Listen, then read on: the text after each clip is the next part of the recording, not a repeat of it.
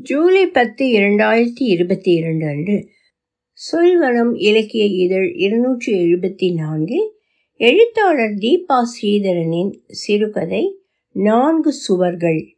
ஒலிவடிவம் Saraswathi Thyagarajan Boston.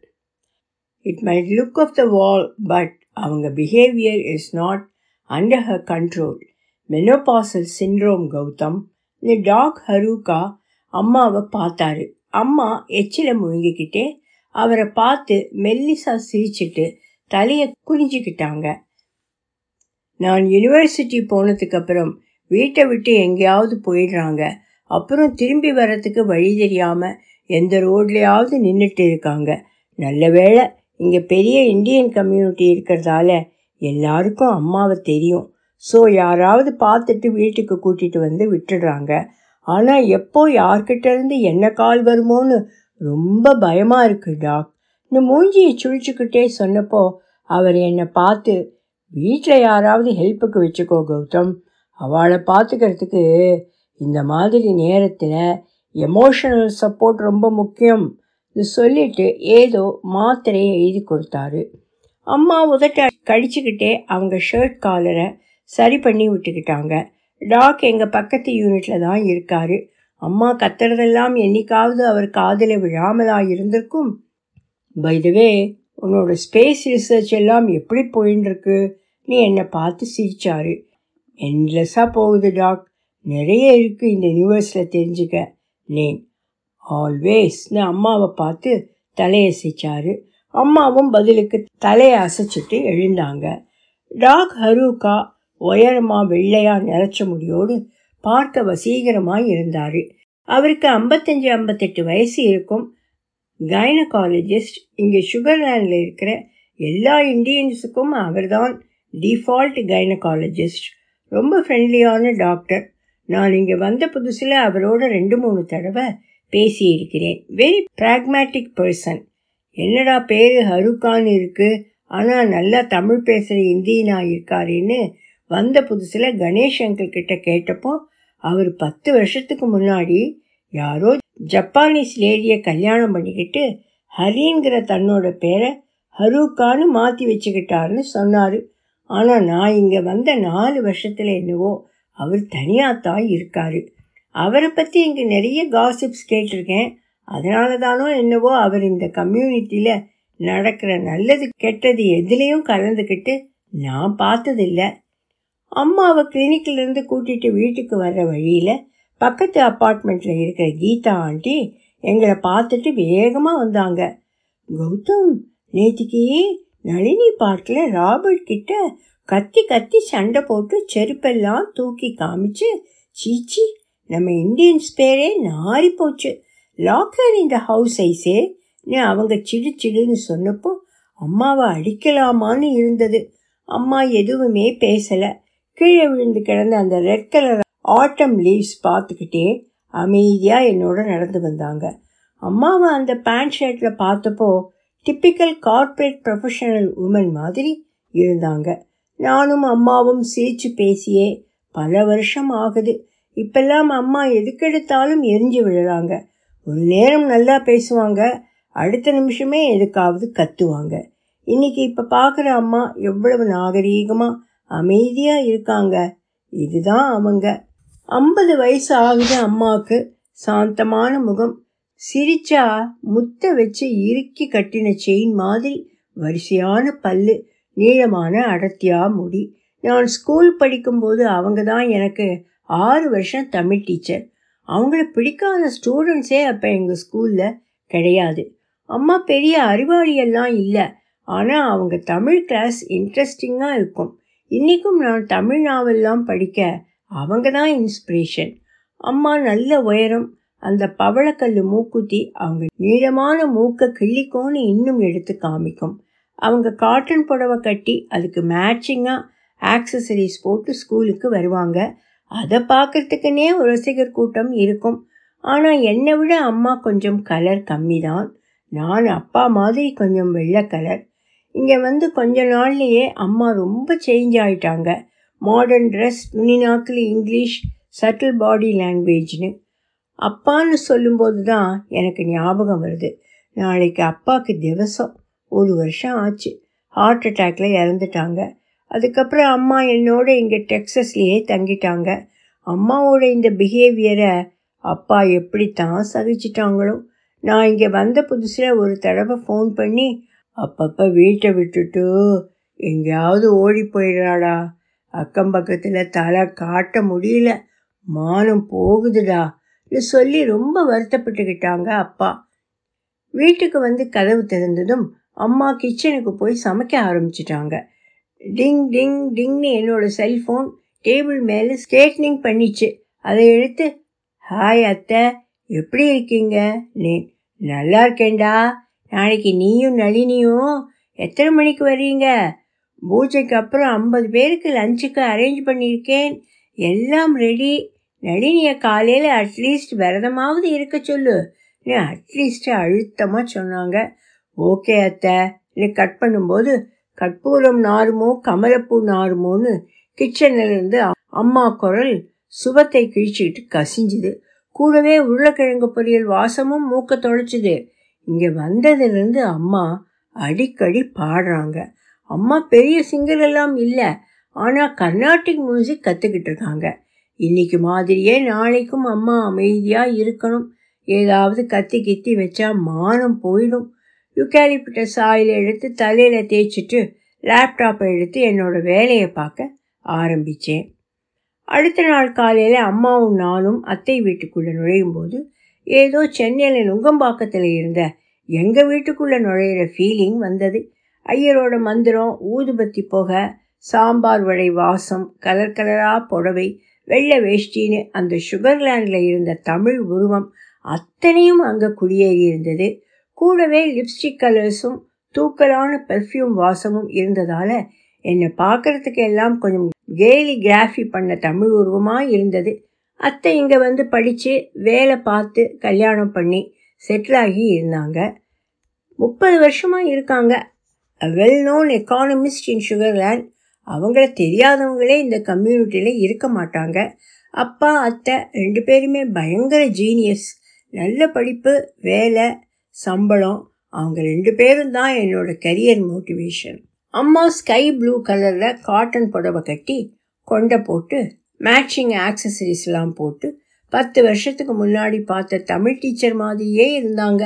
ஆனாலும் அப்பாவோட முதல் வருஷ திவசத்துக்கு அம்மா இப்படி ட்ரெஸ் பண்ணி இருக்கிறது கொஞ்சம் எம்பாரசிங்காக தான் இருந்தது. எங்களை பார்த்ததும் அத்தை வாசலுக்கு வந்து அம்மாவை கட்டிக்கிட்டு லைட்டாக அழுதாங்க. அம்மா கண்ணில் ஒரு பொட்டு தண்ணீர் வரல. அப்பா ஃபோட்டோவை பார்த்துட்டு லிவிங் ரூமில் இருந்த சோஃபாவில் போய் உட்காந்துக்கிட்டாங்க எல்லாரும் இங்கிலீஷ் கலந்த ஹைப்ரிட் தமிழில் பேசிகிட்டு இருந்தாங்க. அவர் ஒய்ஃபை வர சொல்லுங்கோ. ஹோம குண்டலத்தில் எள்ளும் ஜலமும் தெளிக்கணும். கத்தினார் கத்துனார் ஐயர். திடீர்னு வீடே அமைதிக்குள்ளே புதஞ்சு போச்சு. நான் அம்மாவை கூட்டிகிட்டு வந்தேன். அம்மா அங்கே இருந்த அப்பா ஃபோட்டோவையே வெறிச்சு பார்த்தாங்க. அப்பா நல்ல கலராக ஒயராக கருப்பு கோட் போட்டுட்டு இருந்தாங்க. இந்தியாவிலேயே one of the leading lawyer திடீர்னு அம்மா அந்த ஃபோட்டோவை எடுத்து கீழே போட்டு சுக்கு நூறாக நுறுக்கிட்டு திரும்பவும் போய் சோஃபாவில் உட்காந்துக்கிட்டாங்க நாங்கள்லாம் அவங்கள தடுக்கிற ஒரு செகண்டில் எல்லாம் நடந்து போச்சு. அடுத்த செகண்டே நுங்கம்பாக்கம் வீடாக இருந்த அத்தை வீடு முகமூடியை கிழிச்சிக்கிட்டு சுகர்லேண்ட் வீடாக வெறிச்சோடி கிடந்தது. அத்தை வீட்டு கடிகாரத்தில் நொடிமொழி என்னோட ஹார்ட் பீட்டுக்கு மேட்சிங் ஃப்ரீக்குவன்ஸில் சத்தம் போட்டு நகர்ந்துட்டு இருந்தது. அத்தையும் மாமாவும் தலையை கையில் வச்சுக்கிட்டு உட்காந்துருந்தாங்க என்னோட உடம்ப வைக்க கூனி குறுகி வளைச்சு போட்டுது. அம்மா யூடியூப்ல ஏதோ பாட்டு கேட்டு ரசிச்சிட்டு இருந்தாங்க. அத்தையோட முப்பது வருஷம் ரெப்புடேஷன் போச்சு. ஹோமகுண்டம் புஷ்ஷுன்னு புகஞ்சிட்டு இருந்தது. அதுக்கும் மேலே என்னால் அங்கே அசிங்கப்பட்டு நிற்க முடியல. நான் அம்மாவை கூட்டிக்கிட்டு வீட்டுக்கு கிளம்பிட்டேன். காரோடு சேர்ந்து கீதா ஆண்டி சொன்னதும் என்னோட மனசில் ஓடிக்கிட்டே இருந்தது. லாக்கர் இன் த ஹவுஸ் அம்மா வீட்டுக்கு வந்ததும் படுத்து தூங்கிட்டாங்க. எனக்கு விவரம் தெரிஞ்சதுலேருந்து அம்மாவும் அப்பாவும் ரொம்ப சண்டை போட்டு நான் பார்த்ததில்ல. அப்புறம் ஏன் இன்னைக்கு அம்மா அப்பா ஃபோட்டோவை உடைச்சாங்க? எனக்கு ஆத்திரமா வந்தது வீட்டை விட்டு வெளியே போனேன். என்னோட ஃப்ரெண்ட் வில்லை மீட் பண்ணி நடந்ததெல்லாம் சொன்னேன். வாட் த டாக் இஸ் சேயிங்னா வில் அவருக்கு என்ன ஈஸியாக ஹெல்ப்புக்கு ஆள் வச்சுக்கோன்னு ஒரே வார்த்தையில் சொல்லிட்டாரு. ஹெல்ப்பருக்கு யார் பே பண்ணுறது என்னோட PhD scholarship and part time ஜாபில் அதெல்லாம் கட்டுப்படி ஆகுமா அது மட்டும் இல்லை எனக்கு இந்த மெனோபாஸ் விஷயம் பற்றி எல்லாம் யார்கிட்டையாவது பேசவே என்னவோ மாதிரி இருக்குது இதில் யார்கிட்ட என்னத்தை சொல்லி ஹெல்ப்புக்கு ஆள் தேடுறதுன்னு இங்கிலீஷில் தான் சொன்னேன்.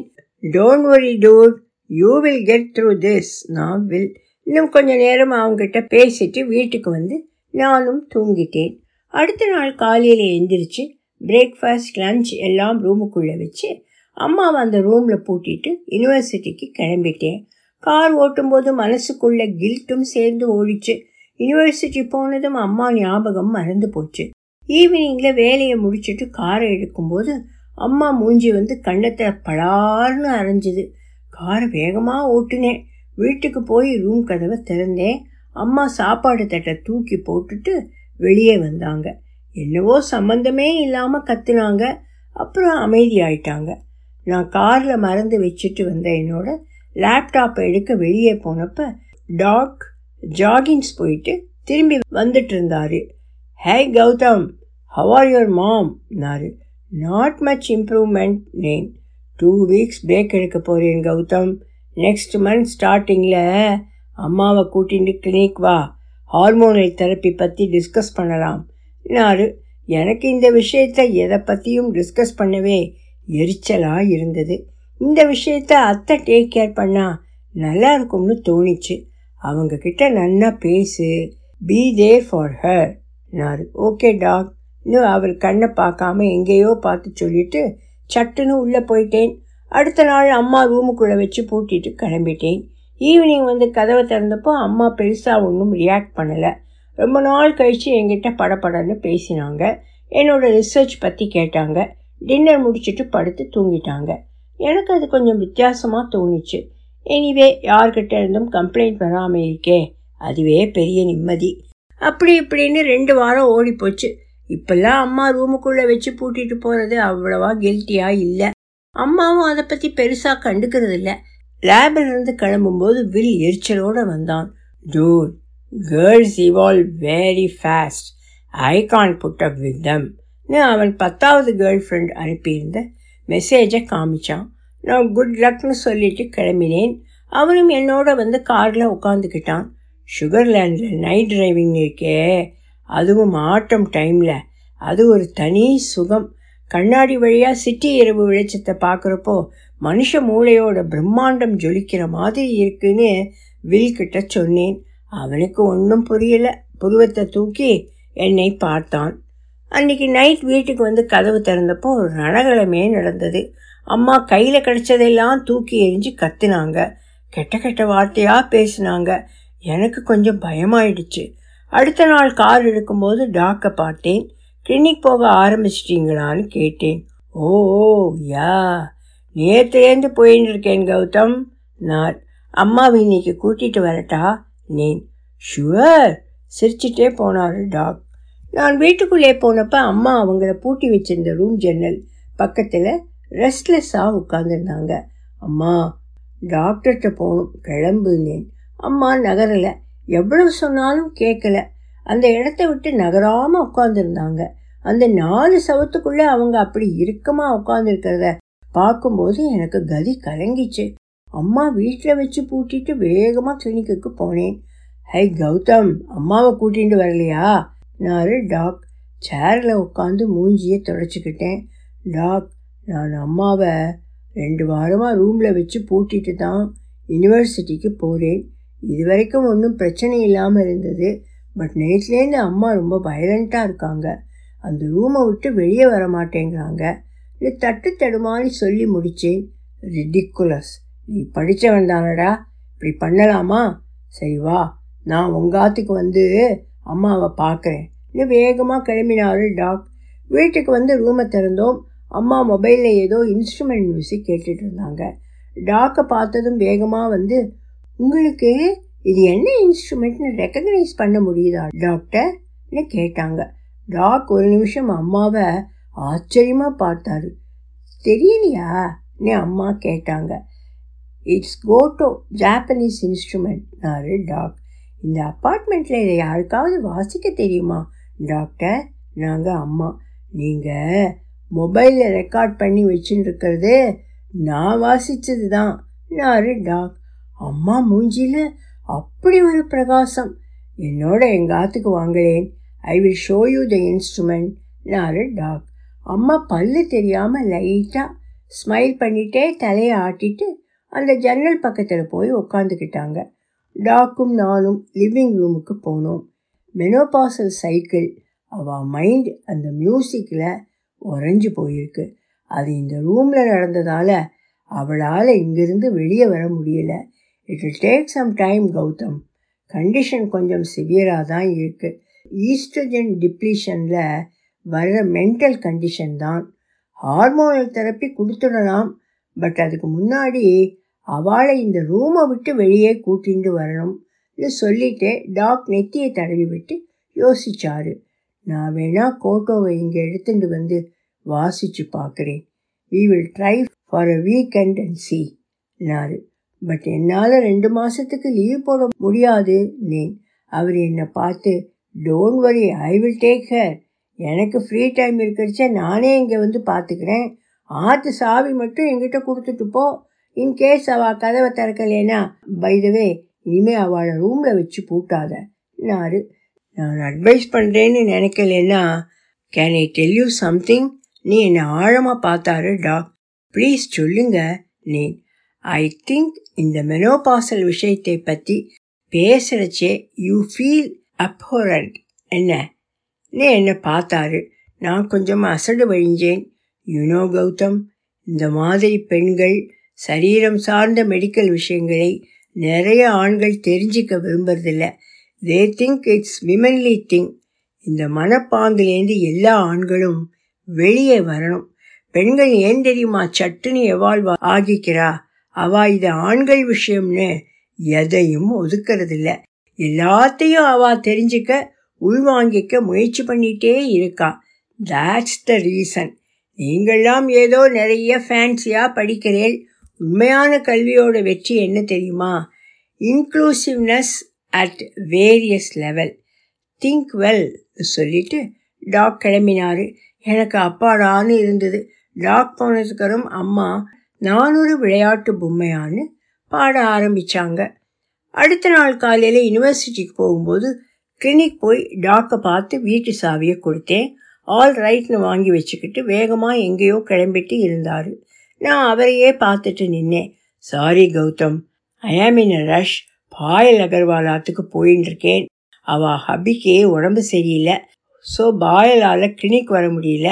நான் தான் போய் பார்க்கணும். இது சொல்லிக்கிட்டே வேகமாக வெளியே போயிட்டாரு. எனக்கு ரெண்டு வாரத்தில் ஒரு கான்ஃபரன்ஸ் இருந்தது. பயங்கர வேலை. ப்ரெசன்டேஷனுக்கு ரெடி பண்ணிட்டு இருந்தேன் டாக் நல்ல நேரத்தில் ஹெல்ப் பண்ணாரு. நைட் வீட்டுக்கு வந்தப்போ அம்மா முகத்தில் அப்படி ஒரு அமைதி. அன்னைக்கு ரெண்டு பேரும் சேர்ந்து சாப்பிட்டோம். அம்மா அத்தையை பற்றி விசாரிச்சாங்க. அப்பாடா இந்த மாதிரி ஒரு சூழல் இருந்து எவ்வளோ நாளாக இருந்தது. சாப்பிட்டுட்டு அம்மா எல்லாத்தையும் க்ளீன் பண்ணி வச்சாங்க. என்னதான் ப்ராப்ளம் இருந்தாலும் எப்போதும் வீட்டை சும்மா பழிங்க மாதிரி தொடச்சி நீட்டாக வச்சுருப்பாங்க அம்மா. அப்பா ரொம்ப ஆர்கனைஸ்ட். அவர்கிட்ட இருந்து அம்மாவுக்கு இந்த குணம் வந்திருக்கணும். அம்மா குட் நைட்னு சொல்லிட்டு ரூமுக்குள்ளே போயிட்டாங்க. ரெண்டு வாரம் ஓடி போனதே எனக்கு தெரியல. டெய்லி நைட்டு தூங்க மட்டும்தான் வீட்டுக்கு வந்தேன். அன்னைக்கு ப்ரெசன்டேஷன்லாம் முடித்த சந்தோஷத்தில் வீட்டுக்கு ஈவினிங்கே வந்துட்டு இருந்தேன் வர்ற வழியில் ஒரு பேக்கரியை பார்த்தப்போ அம்மாவுக்கு ப்ரௌனி பிடிக்குமேன்னு ஞாபகம் வந்து பேக்கரிக்குள்ளே போனேன். கணேஷ் அங்கிள் அவரோட பேரனோட டோனட் சாப்பிட்டு இருந்தார். என்ன கௌதம் ரெண்டு வாரமாக வீட்டில் ஒரே கச்சேரி தான் போல. வர தீபாவளி செலிப்ரேஷனில் நளினியும் டாக்கையும் சேர்ந்து ஒரு ப்ரோக்ராம் பண்ண சொல்லிடலாம். என்ன? நீ நக்கலாக என்னை பார்த்து கண்ணடிச்சாரு. அப்போதான் எனக்கு டாக்கோட ஞாபகம் வந்தது. டாக் இன்னும் வீட்டுக்கு வராரா? ஏதோ மியூசிக்கல் இன்ஸ்ட்ருமெண்ட் வாசிக்கிறேன்னு சொன்னாரே. ப்ரௌனியை வாங்கிட்டு கார் எடுத்தேன். ஆட்டம் ஈவினிங் கலர்ஃபுல்லாக இருந்தது. ரோட்டோட ரெண்டு பக்கமும் இலை மழை பெஞ்ச மாதிரி. நான் வீட்டுக்குள்ளே நுழைஞ்சப்போ மூடி இருந்த ரூமுக்குள்ளேருந்து சிரிப்பு சத்தம் கேட்டது. நான் கதவு தட்டிட்டு உள்ளே போனேன். அம்மா ஜன்னல் பக்கத்தில் உட்காந்து சிரிச்சுக்கிட்டு இருந்தாங்க. டாக் ஏதோ ஸ்கூல் டெஸ்க் மாதிரி இருந்த இன்ஸ்ட்ருமெண்ட் முன்னாடி நின்றுட்டு சிரிச்சிட்டு இருந்தார். என்னை பார்த்ததும் அம்மா அமைதியாயிட்டாங்க. ஹே கௌதம் ப்ரெசன்டேஷன் எல்லாம் எப்படி போச்சு? நாரு டாக் குட்னு சொல்லிட்டு அந்த இன்ஸ்ட்ருமெண்ட் பக்கத்தில் வந்தேன். உடன் டெஸ்கில் ஸ்ட்ரிங்ஸை கட்டி வச்ச மாதிரி இருந்தது. சாரி இந்த இன்ஸ்ட்ருமெண்ட் பேர் என்ன சொன்னீங்க? நான் மறந்துட்டேன் நேன் கோட்டோன்னு அதை வாசித்து காட்டினாரு டாக் அதில் பதிமூணு ஸ்ட்ரிங்ஸ் இருந்தது. கேட்குறதுக்கு நம்ம ஊர் யாழ் இசை மாதிரியே இருந்தது. வைதவே உங்கள் அம்மா அட்டகாசமாக பாடுறாங்க. அவன் நாலேஜ் இன் மியூசிக் இஸ் ஃபினாமினல்னாரு டாக் அம்மா எப்படி இருக்காங்க? எனி இம்ப்ரூவ்மெண்ட்னு டாக் காதில் ரகசியமாக கேட்டேன். பெட்டர். இன்னும் ஒரு வீக் பார்த்துட்டு தெரப்பி ஆரம்பிச்சு விடலாம் நாரு doc thank you very much for your time நேன் my ப்ளஷர்னு கிளம்பிட்டாரு டாக். அடுத்த நாள் யூனிவர்சிட்டியில் இருக்கும்போதும் அம்மாவும் டாக்கும் என்ன பேசிக்கிறாங்களான்னு கேட்கணும்னு ஒரு அசிங்கமான எண்ணம் என் மனசுக்குள்ள பூதாகாரமாக எழுந்து நின்னது. ஈவினிங் சீக்கிரமே கிளம்பி வீட்டுக்கு போனேன். மெதுவாக கதவை திறந்தேன். ஏதோ பேச்சு குரல் கேட்டது.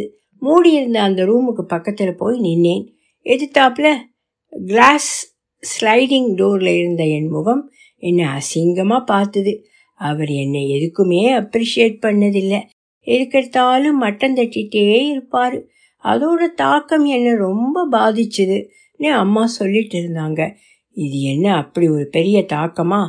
நீ என் மனசு கேட்டது. அவர் மட்டும் இல்லை இந்த வீட்டில் யாருமே இன்னி வரைக்கும் எதுக்குமே அப்ரிஷியேட்டே பண்ணதில்லை.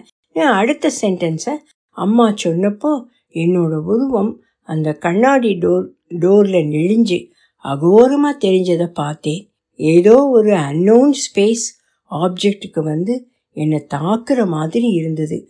நான் டக்குன்னு கதவை தட்டிட்டு உள்ளே நுழைஞ்சேன். அம்மா பேசுகிறத பட்டுன்னு நிறுத்திட்டாங்க. என்ன கௌதம் இன்னைக்கு ரொம்ப சீக்கிரம் வந்துட்டன்னு டாக் அம்மா பக்கத்துலேருந்து இருந்து வீக்கெண்ட் இட்ஸிங்னு அவரை பார்த்து சிரித்தேன் காட் இட்னாரு சரி நீங்கள் பேசிட்டு இருங்க. நான் மேலே ரூமுக்கு போகிறேன்னு அங்கேருந்து வெளியே வந்துட்டேன். கொஞ்ச நேரத்தில் டாக்கும் கிளம்பிட்டாரு. நைட் டின்னர் சாப்பிடும்போது அம்மா நீங்கள் எப்போ பாட்டு கற்றுக்கிட்டீங்கன்னு கேட்டேன். அம்மா பரபரன்னு என் பக்கத்தில் வந்து உட்காந்தாங்க நான் சிக்ஸ் ஸ்டாண்டர்ட் படிக்கும்போது பாட்டு கற்றுக்க ஆரம்பித்தேன் பத்து வருஷம் கற்றுக்கிட்டேன் காலேஜ் படிக்கும்போது நிறைய காம்படிஷன்ஸ் வின் பண்ணியிருக்கேன். மெட்ராஸ் மியூசிக் அகாடமியில் மார்கழி மாத கச்சேரி பண்ணியிருக்கேன். அப்போ வந்து டிடி டிவியில் ஒரு ட்ராமாவில் கூட டைட்டில் சாங் பாடியிருக்கேன்டான்னு படப்படன்னு வெடிச்சாங்க அம்மா கண்ணில் பளீர்னு ஒரு மின்னல் தெரிஞ்சுது நீங்கள் இதை பற்றி என்கிட்ட சொன்னதே இல்லையேன்னு. நீ பிறக்கிறதுக்கு முன்னாடியே பாட்டெல்லாம் மூட்டை கட்டி வச்சுட்டேன்டா. நீ எழுந்து உள்ளே போயிட்டாங்க. ஏம்மான்னு கேக் வந்ததை லபக்குன்னு முழுங்கிட்டேன். எங்கள் அப்பாவை காரணமாக சொல்லிடுவாங்களோன்னு ஒரு பதட்டம் எனக்குள்ள. அன்றைக்கி நைட் நான் சரியாக தூங்கலை. அந்த வீக்கெண்ட் அம்மா கொஞ்சம் சிடு சிடுன்னு இருந்தாங்க. அந்த ரூமை விட்டு ரொம்ப வெளியே வரல. டாக்கும் ஏதோ வேலைன்னு வீட்டுக்கு வரல. சண்டே நைட் அம்மாக்கும் எனக்கும் சண்டை வந்துருச்சு. ஒன்றுமில்லை எப்போதும் தோசைக்கு சட்னியோட சாம்பாரும் வைப்பீங்களே. இன்னைக்கு ஏன் வைக்கலன்னு சாதாரணமாக தான் கேட்டேன். அதுக்கு அம்மா வீட்டையே சந்தைக்கடை ஆக்கிட்டாங்க. எனக்கு தலை வலிக்க ஆரம்பிச்சது. இந்த பேஸ் ஆஃப் லைஃப் இன்னும் எத்தனை நாளைக்கோ ஒன்று நினச்சிக்கிட்டே தூங்கிட்டேன். அடுத்த நாளும் அம்மாவும் டாக்கும் பேசுகிறத கேட்கணுங்கிற முதுகு பூச்சி ஸ்பைனில் ஊறி அரிக்க ஆரம்பிச்சது. இந்த மாதிரியான தரங்கட்ட வேலைங்களை செய்ய நினைக்கிறப்ப மட்டும் மனுஷங்க ப்ரோகாஸ்டினேட்டே பண்ணுறதில்ல வேகமாக வீட்டுக்கு போனேன். மெதுவாக கதவை திறந்து அந்த ரூம் பக்கத்தில் போய் நின்னேன். லாஸ்ட் ஒன் இயரா எங்களுக்குள்ள செக்ஸே இல்லை. எனக்கு அதில் இன்ட்ரெஸ்ட் சுத்தமாக போயிடுச்சு. அண்ட் வஜைனல் ட்ரைனஸ் வேற. ரொம்ப பெயின்ஃபுல்லாக இருந்தது. ஆனால் அவரால் புரிஞ்சுக்க முடியல. அடிக்கடி சண்டை வரும். So he had some sexual நீ அம்மா முடிக்கிறதுக்குள்ள நான் அங்கேருந்து கிளம்பிட்டேன். கார் எடுத்துட்டு வேகமாக ஓட்டினேன். எங்கே போகிறேன்னு தெரியாமல் ஓட்டிகிட்டே இருந்தேன். ஒரு பார்க்கில் போய் உட்காந்தேன் அம்மாவால் இந்த விஷயத்தெல்லாம் டாக்டர்கிட்ட எப்படி ஃப்ரீயாக பேச முடியுது? அவங்களுக்குள்ள என்ன ரிலேஷன்ஷிப் எதுவாக இருந்தால் என்ன? அது அம்மாவோட இஷ்டம் இல்லையா? அத்தை கேட்டால் என்ன சொல்கிறது நீ இந்த கம்யூனிட்டியில் எப்படி எல்லாரையும் பார்த்து சகஜமாக பேச போகிறேன் அம்மாவும் அப்பாவும் இருபத்தஞ்சி வருஷம் சேர்ந்து வாழ்ந்திருக்காங்க. அந்த வாழ்க்கைக்கு ஒரு மரியாதை வேண்டாமா? ஐயோ ஐயோ எத்தனை கேள்விங்க எனக்குள்ள. மானம் பயம் வரட்டு கௌரவம் மேல் ஈகோன்னு நாலு சுவர்களுக்குள்ள என்னோட மனசு புழுங்க ஆரம்பிச்சது. அந்த பார்க்கே எனக்கு இன்விசிபிளாக இருந்தது. நான் அந்த நாலு சுவர்களுக்குள்ளேயே நடந்தேன். என்னால் அதுலேருந்து வெளியே வர முடியல. இந்த யூனிவர்ஸே ஒரு க்ளோஸ்டு சிஸ்டம் மாதிரி தோணிச்சு திரும்பவும் கார் எடுத்துட்டு அதுக்குள்ளேயே வேகமாக ஓட்ட ஆரம்பித்தேன் ஒரு டூ ஹவர்ஸ் இருக்கும். திரும்ப வீட்டுக்குள்ளே வந்தப்போ இன்னும் அந்த ரூம் மூடி தான் இருந்தது. மெல்லிசா ஏதோ பாட்டு சத்தம் கேட்டது. கதவு திறந்தேன். அம்மா டாக் தோளில் சாஞ்சுக்கிட்டு துன்பம் ஏகையில் யாழெடுத்து நீ இன்பம் சேர்க்க மாட்டாயா? பாடிட்டு இருந்தாங்க. என்னை பார்த்தப்புறமும் எந்த பதட்டமும் இல்லாமல் பாட்டை நிறுத்தாமல் பாடிக்கிட்டே இருந்தாங்க. டாக் விரலை உதட்டு மேலே வச்சு பேசாதன்னு எனக்கு சைகை காட்டினாரு. நான் கதவை மூடிட்டு ஹாலுக்கு வந்தேன். அந்த கோட்டோவோட சத்தம் ரூமுக்குள்ளேருந்து பாஞ்சு வந்து என்னை தாக்கிச்சு. அப்பாவோட ஃபோட்டோ ஃப்ரேமுக்குள்ளே அவரை அச்சு வார்த்த மாதிரி என்னோட மூஞ்சியோட ரிஃப்ளெக்ஷன். தாக்கம்ங்கிறது எவ்வளவு மல்டி லேயர்ட் வார்த்தைன்னு எனக்கு அப்போ புரிஞ்சுது. திரும்பி அந்த வீட்டை விட்டு வெளியே போனேன். ஒலி வடிவம் சரஸ்வதி தியாகராஜன் பாஸ்டன்.